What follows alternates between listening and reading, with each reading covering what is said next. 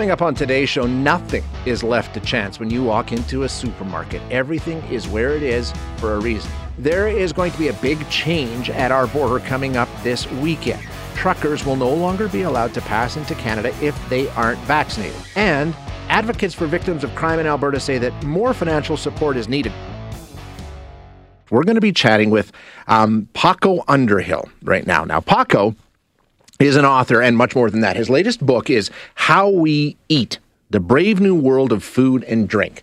Um, Paco, thank you so much for joining us this morning. I really appreciate your time. Thank you for thank you for having me.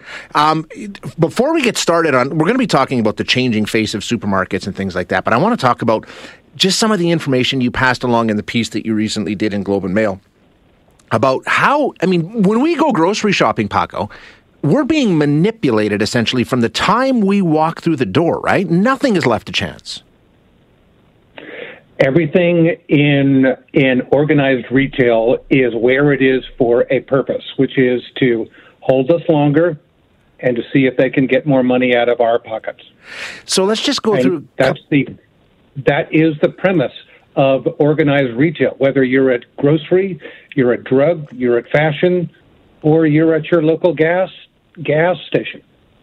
And this is all studied and it's all calculated, and they know what works and what doesn't. Some of the things you mentioned, I'm um, like dairy, has to be in the corner, the back corner of the store, farthest from the front door, right?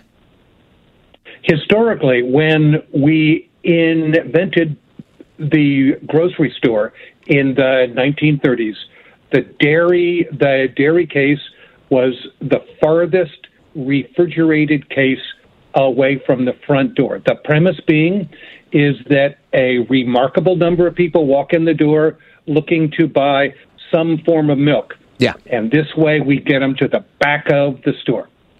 It, it's it's I mean, give us your top three. What are the top three universal truths in supermarket design that maybe we're not aware of, but will we like when you mentioned the dairy and I thought about every grocery store I've been in, I was right. Yeah, absolutely. That's how it's laid out. What are the top three universal well, truths of a supermarket?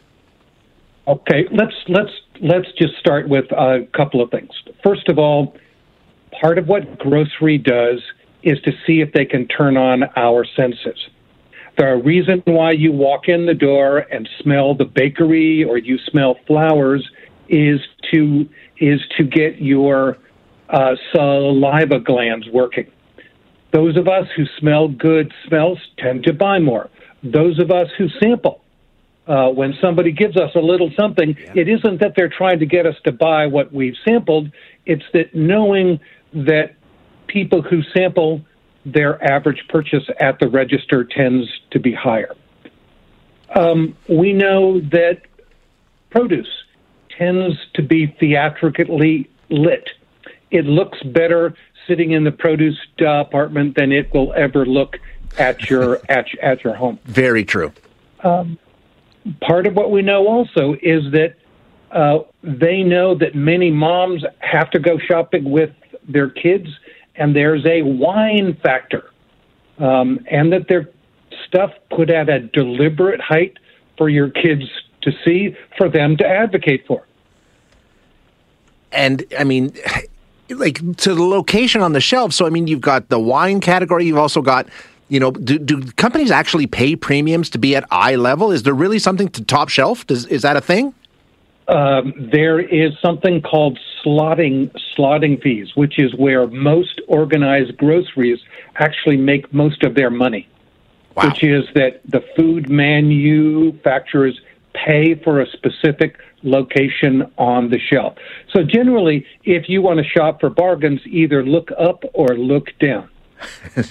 don't look where they uh, is easiest. Now, what? How has the pandemic changed this, Paco? I mean, I know a lot of people, and even in my own house, we didn't go to the grocery store as much. We did some of the online shopping, or you know, uh, the delivery or the pickup or things like that. So, is there has there been enough of a change in our shopping habits to force supermarkets to change what they do? Well, I think part of what the pandemic has done is to accelerate a series of changes that were already happening. Okay. Uh, part of what we know, for example, is that the number of homes in North uh, America where the woman is the dominant bread earner goes up with each passing month. So part of what we're looking at is supermarkets that historically were owned by men, designed by men, managed by men, and yet the female was the dominant shopper. Part of what we're having to ask the question is what makes something female friendly? Part of what we know is that your wife is desperately trying to look after your kids, look after you, look after the home, mm-hmm. and also to do a significant part of the household shopping. Can order online and pick up at the store be streamlined? The answer is unequivocally yes. It can be streamlined both from the standpoint of the customer, but also from the stand standpoint of the grocer. How so? What can they do? I mean, how can they? It's pretty easy as it is, Paco, for us anyway. You know something? It could be a lot easier. Some how of so? it is just thinking about the conceptual distance between the truck bay in the back of the store and the trunk of your car. Is there something that we could do to uh, you know, put a pickup point at the far end of the parking parking lot where you simply drove through and it was loaded in the back of your car. And therefore the labor cost wasn't one person coming out a side door rolling that basket to you personally, but somebody bringing a truckload of stuff out to a place where one person puts it in the back of your car. And is there something that we could learn from the evolution of fast food drive-through? The answer is yes. Hmm. Is is is there a way that we could manage the parking lot better? The answer is also yes. What about if you're a supermarket chain or a supermarket manager? Is there resistance to do this because they've got a pretty good thing going, or is there benefit to them too? there is a benefit to them. Part of what we have to recognize is that the cutting edge of supermarket design left North America a long time ago. Really? If you go to Mexico, you go to Brazil, or you go to Dubai, part of what has happened is people have come, looked at Toronto, at New York, at California, and gone back to their own countries and rein, reinvented. But if I ask a, a typical supermarket executive at Loblaws, when was the last time you you went to a modern supermarket in Mexico City? They answer never. Yeah. What are you seeing in those other locations? What are they doing differently? What are the advancements that they've put in? Well, some of it is how do you do signage? How do you use the floor of the super supermarket to better educate? Um, is there a way to be able to help people get in and get out faster? And the answer to all of those questions is yes. For example, I was in a Mexican supermarket that was designed to be forklift friendly. Okay. Meaning that a forklift truck could come out during off hours, put an end cap or shelving unit, move it to a back room where a team got to restock it and it got moved back out on the floor. And the number of hours it took to restock a shelf was down considerably. Yeah, I was in sense. a South American chain where, based on their customer surveys, they realized that if they moved cleaning of the store from strictly off hours to all during the day, that their cleanliness uh, report card would get better because people would see it happening. Ah, okay. Yeah, that makes sense. Doesn't it? Also, how do I do visual merchandising in a way that is uh, helps people understand the connection between things? so that I have a display that has bread, cheese, and wine on it. Yeah. I have I go into a beer section and there's signage which tells you what kind of beer goes better with what kinds of foods. All of us know in the wine category, I drink red wine with this. Yes, I drink yeah. white wine with that. But how many of us know what do I do with a lager versus an IPA? True, true. A um, couple of questions from listeners, Paco. We're, we're, always told, I mean, there's different choices around the outside of a supermarket. If you think about it, that's produce, fresh meats, dairy, and bakery right. typically. Why is that kind of, why is it set up the way that it is? Well, it's, you know, based on the 1930s um, use of refrigerated cases and uh, electrical outlets. In okay. 2022, the I, the idea that I can put cereal, yogurt, and blueberries all in the same place makes an enormous amount of sense, doesn't it? Absolutely, yeah. Um, one of the points you made in your in your piece, and I found it interesting, is they know that we shop basically on three levels. There's our list, what should have been on our list, and then the impulse stuff. Walk us through that. I mean, how important is that to the way the supermarket's built? Well, if you if you think of your local, you know, Loblaws or Sobeys or Walmart or Target, you walk into the grocery section and there's a huge power display, okay, of carbonated beverages. Always. Is that there for me to buy carbonated beverages off of, or is it for me to consider should carbonated beverages have been on my list today? You know, the example that I give is my kids are coming back from um, winter vacation. Do I want them drinking beer, or would I rather have them drink Diet Pepsi? Right.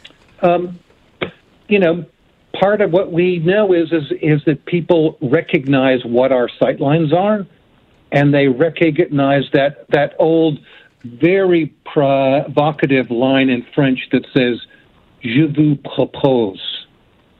And I walk past it and I keep thinking about it. It just plants that seed, and gets you thinking. That plant that seed, it gets you thinking. Absolutely right. Interesting and, and, and helpful, good information to have. Paco, I can't thank you enough for your time. I'll have to do this again and go through more of this stuff. I really you know, appreciate it. Part, part, part of the reason why I wrote this book is to help people get to a healthier version of themselves and to a healthier version of the planet. It's a funny, uh, anecdotal book that will help change your prescription on how you see food and beverages. It really does. It absolutely does. Paco, thank you so much. I can't thank you enough for your time. Appreciate it. All right, guys.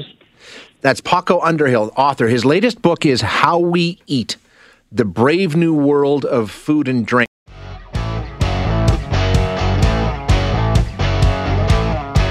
Coming up on this Saturday, things change for truckers. They have been essential workers right from the beginning of this pandemic. You know that. Um, they've always been able to cross the border when others haven't, on and on the list goes. Not anymore. Not as of Saturday. Things are going to change as of January 15th, where any truck driver that wants to come into Canada will need to be vaccinated. If not, they'll have to quarantine for 14 days. And there's a tremendous num- number of people that are saying, we're doing this at a time when we know we have supply chain issues and all the rest. So um, why are we doing this? And are we only causing ourselves, you know, even more problems? So to tell us a bit about what's going on, what the situation is, we have Amrit Gruel, who is with the Canadian Truckers Association, joining us this morning. Uh, Amrit, thank you so much for your time today. Appreciate it. Good morning, sir. So we got this mandate kicking in on Saturday. Just how much of an impact are you anticipating um, this is going to have? How big of a change will it be? Like you said, it's the timing of it. Uh, we're going through this uh, wave of uh, the new, new uh, the new variant. So. Yep it, it's the timing of it, which is really concerning. Um, yes, uh, the mandate was going to be kicked in uh, because uh, this is uh, this is basically uh, you know one glove fit for all because it was also mandated for every other essential um, workers also. But uh, the timing and the supply chain issues within, yeah. I think even the the shoppers, everybody knows uh, the the the the strain which is on uh, anything you're buying these days. So it's the timing. So how much is it going to be affected? Um, is, is the people that are going to be opt out out of uh, coming into Canada on the 15th, and vice versa um, on the on January 22nd. Right. That's when um, uh, U.S. starts its but it it should have been and it could have been delayed due to what we're going through with this wave right now.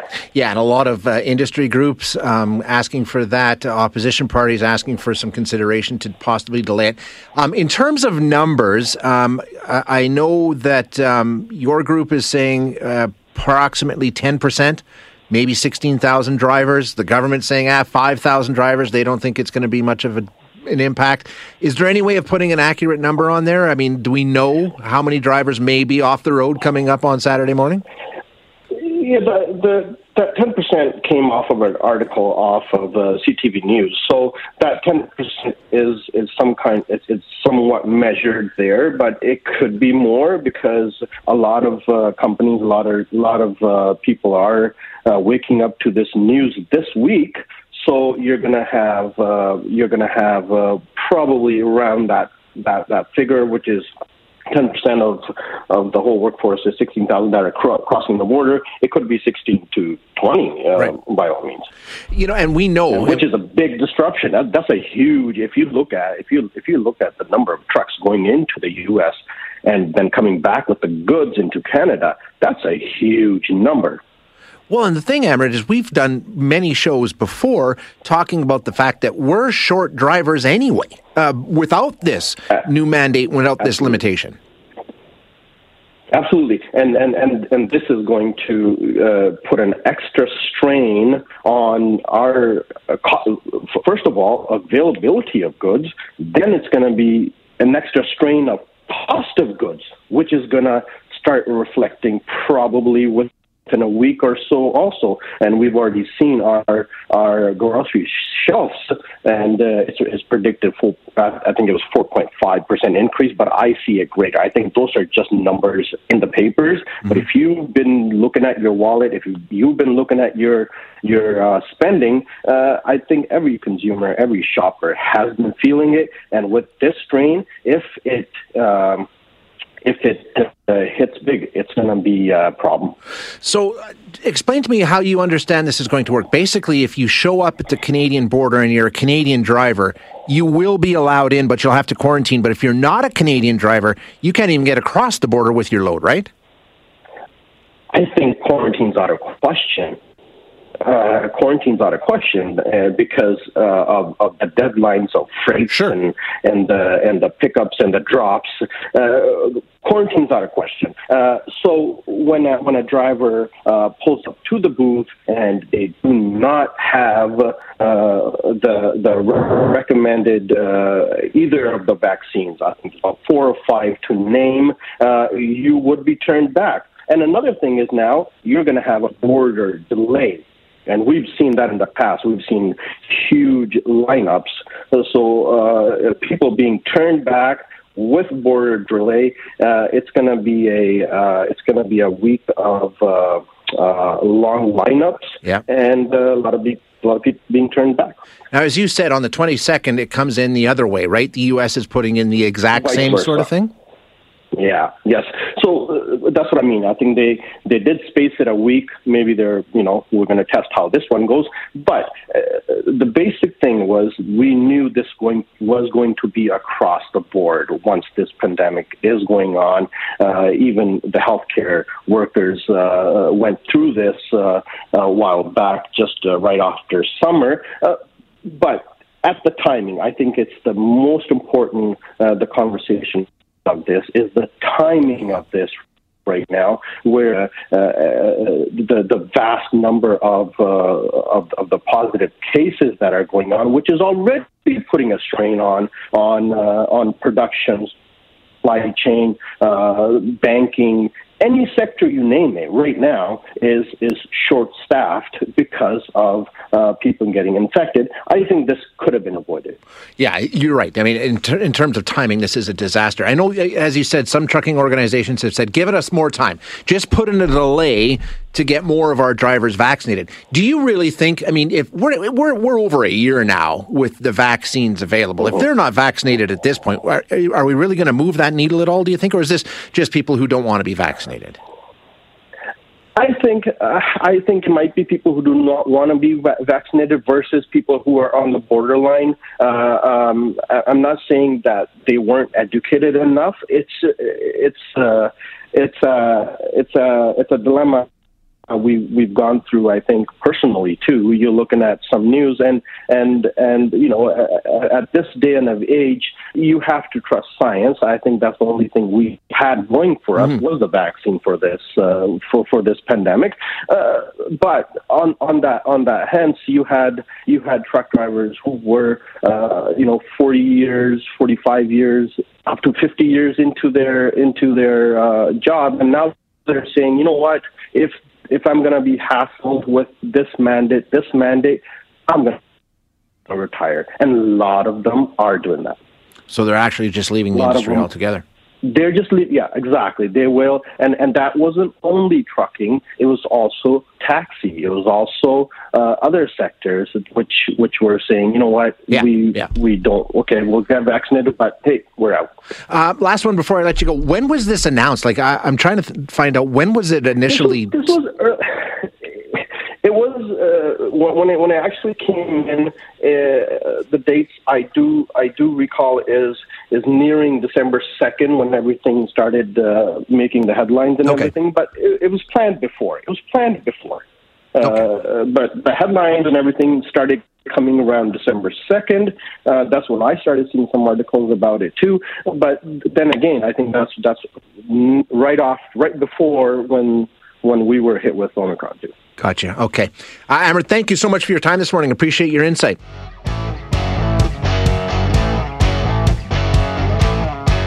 We're going to have a discussion, and uh, there's a lot of calls for action here from our provincial government when it comes to um, helping out victims of serious crime in our province. Now, for a long time, there was a Victims of Crime Support Fund in the province of Alberta, where, you know, if you were the victim of a serious crime and you had court costs or a counseling service, there was funding available for that. And that was up until uh, the summer of 2020 when the province said, you know what, we don't like this system. It's not, we're told it's not working as well as it should be. We're going to get rid of it and bring in something new. Well, now, you know, a year and a half later, there's nothing new and uh, a lot of advocacy groups are saying, well, where is this plan? We we need something here. People are starting to fall through the cracks. This is not working. So let's get some insight from one of those advocacy groups. Mary Jane James is CEO of the Sexual Assault Center of Edmonton, and she joins us now. Uh, Mary Jane, thank you for your time. Appreciate it.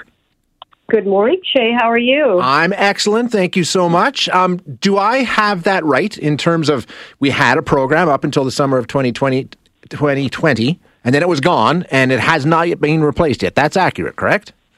Yes, that's correct. Uh, so in June of 2020, the UCP government introduced Bill 16, which is um, replaced the Victims of Crime Pot Fund as we knew it, and replaced it with the Strengthening uh, Public Safety Amendment Act. So I think one of the um, impetuses for this change was the need to re- reallocate uh, some of that funding towards um, preventing crime, if you will. So, more uh, police officers on the street, more crown prosecutors, more fish and wildlife people, whatever the case may be. And, you know, I, don't want to sit here and tell you that I don't think those uh, increases in, in staff on those levels are unnecessary because they very much are. We know that uh, you know, uh, crime is, is alive and well in our city as it is everywhere else. But insofar as uh, what we do, which is support uh, survivors of sexual violence, um, we've always received funding through this fund, um, which we uh, appropriated to um, counseling, uh, which, you know, it can happen. Here, here's the thing one of the things of the, one of the very most sensitive and tenuous issues of this new act is that they've reduced um, the the amount of time where a victim can apply to the victims of crime fund. Drastically reduced. Yeah, it, it, used to be two years, and they've reduced it to 40 days. And we want to put this into context and understand that there is no statute of limitations for reporting uh, crimes of sexual and domestic violence. There just isn't. So it just it's a really big stretch to think. Okay, on one hand, we're saying, you know, whenever you're ready, you can report. But on the other hand, if you want to get uh, funding to support your healing, you got to do that within 45 days. And it's just, quite frankly, uh, Shay, it's it's unrealistic and it's naive uh, for anyone to think that the healing journey of any one person is a straight line or that every person's healing journey is the same. So at the Sexual Assault Center of Edmonton, we see uh, clients who've been assaulted or abused, you know, a week later, a day later, months later, and years later. We have 80 year olds who come to us who were abused as children. So there is no there is no normal, quote unquote, normal time right. for someone to feel like they can report. And part of that problem, Shay, is that it takes an awful long time to process the experience. One of the most, probably the most egregious uh, violations of human rights that someone could ever experience is being sexually violated.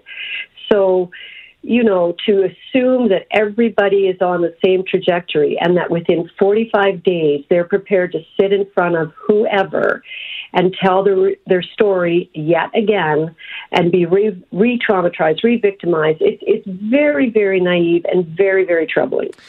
Um, now the government says, "Well, we're doing this because we were told we should." the The program that was in place didn't work well. It was hard to access. There were all kinds of problems. Um, as somebody who's been in this system and dealing with this, you know, the old system and where we are now and what we might get in the future, is that true? How did the old system work? Well, certainly it's working a lot better than the new one is, according to our clients. But, you know, there is no doubt, Shay, I'm not going to, you know, deny that the uh, the, the capacity uh, for the demands on our uh, services at SACE and, in fact, at sexual assault centers across the province uh, far outstrips our ability to provide those services in what one might think would be an acceptable level of time. Okay. We have uh, an extraordinarily long wait list, longer than we've ever had in our 47 years of service. Um, there is just an increasing amount of sexual assault happening in our community, both interfamilially and extrafamilially. And, you know, we, you know, we, we do our best but we cannot um, we, we, cannot our problem is resources. All we have is our time our expertise.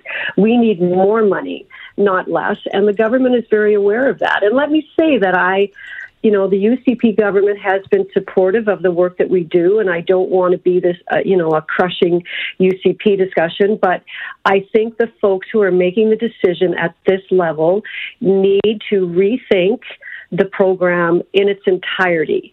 So, for instance, the other thing that's really jarring about this is that they are allowing, if you get there in 45 days, they're going to allow you $1,000 to seek counseling for what's happened to them. So, that would be uh, private practice, I'm assuming. Uh, they could get in earlier, maybe, although, you know, no one knows.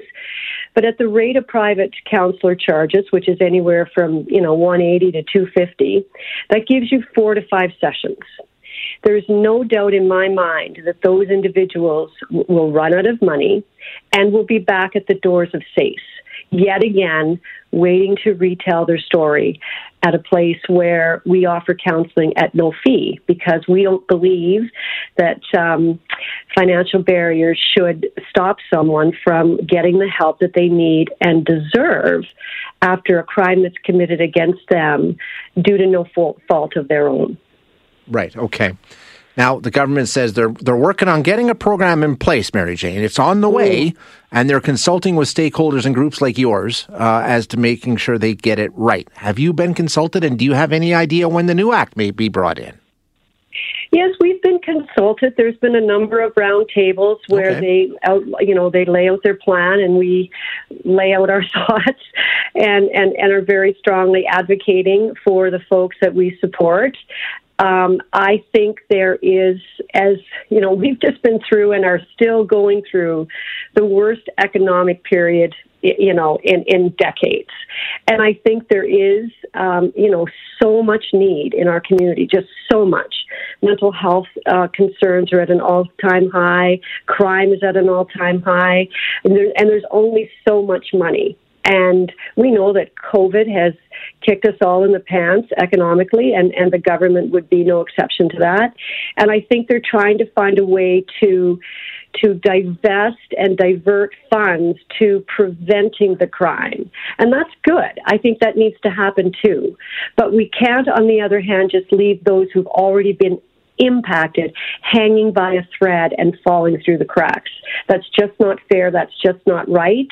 And statistically, I can tell you that these people will reemerge in some other social system, be it the health system, be it the education system, be it, you know, whatever Justice it is. System, who knows? Exactly. They're going to be back. Trauma that is experienced like trauma that, you know, happens when someone is sexually violated it can't be brushed away. It can't be, you know, four or five sessions, you're fine. We, our budget, when we budget uh, how many sessions we're going to offer each client that comes through our door, we budget 15 to 20. 15 to 20. Many, many need more. Some, of course, need less. And to put that into context for you of the severity and prevalence of this issue, we have 14 therapists on staff provisionally registered and registered psychologists who see, on average, five clients a day each. So if wow. you do the math, you will see that we are, you know, we are full out, full on, working as hard as we can. And do I think there needs to be more money thrown at uh, the prevention piece of sexual violence and every and other crimes? Absolutely, and yeah. we're working on that too. But you can't just throw the baby out with the bathwater here. We've got people who are seriously damaged and need help. And we cannot, as a society, turn our backs on them and tell them that, you know, we're working on it, we're getting something. It's it's not okay. It's just not. No, and I think I think most people uh, uh, understand that, and I mean that's what the fund is for. Um, Mary Jane, thank you so much for your time this morning. I appreciate you joining us, and we'll follow up as we go along. And uh, eventually, the fund is on its way. We're told, so we'll see what it is when it arrives. Thanks, Mary Jane. Thanks for listening today. To hear any of our other interviews, you can find them wherever you find your favorite podcasts. And if you like what you hear, don't forget to rate and review us.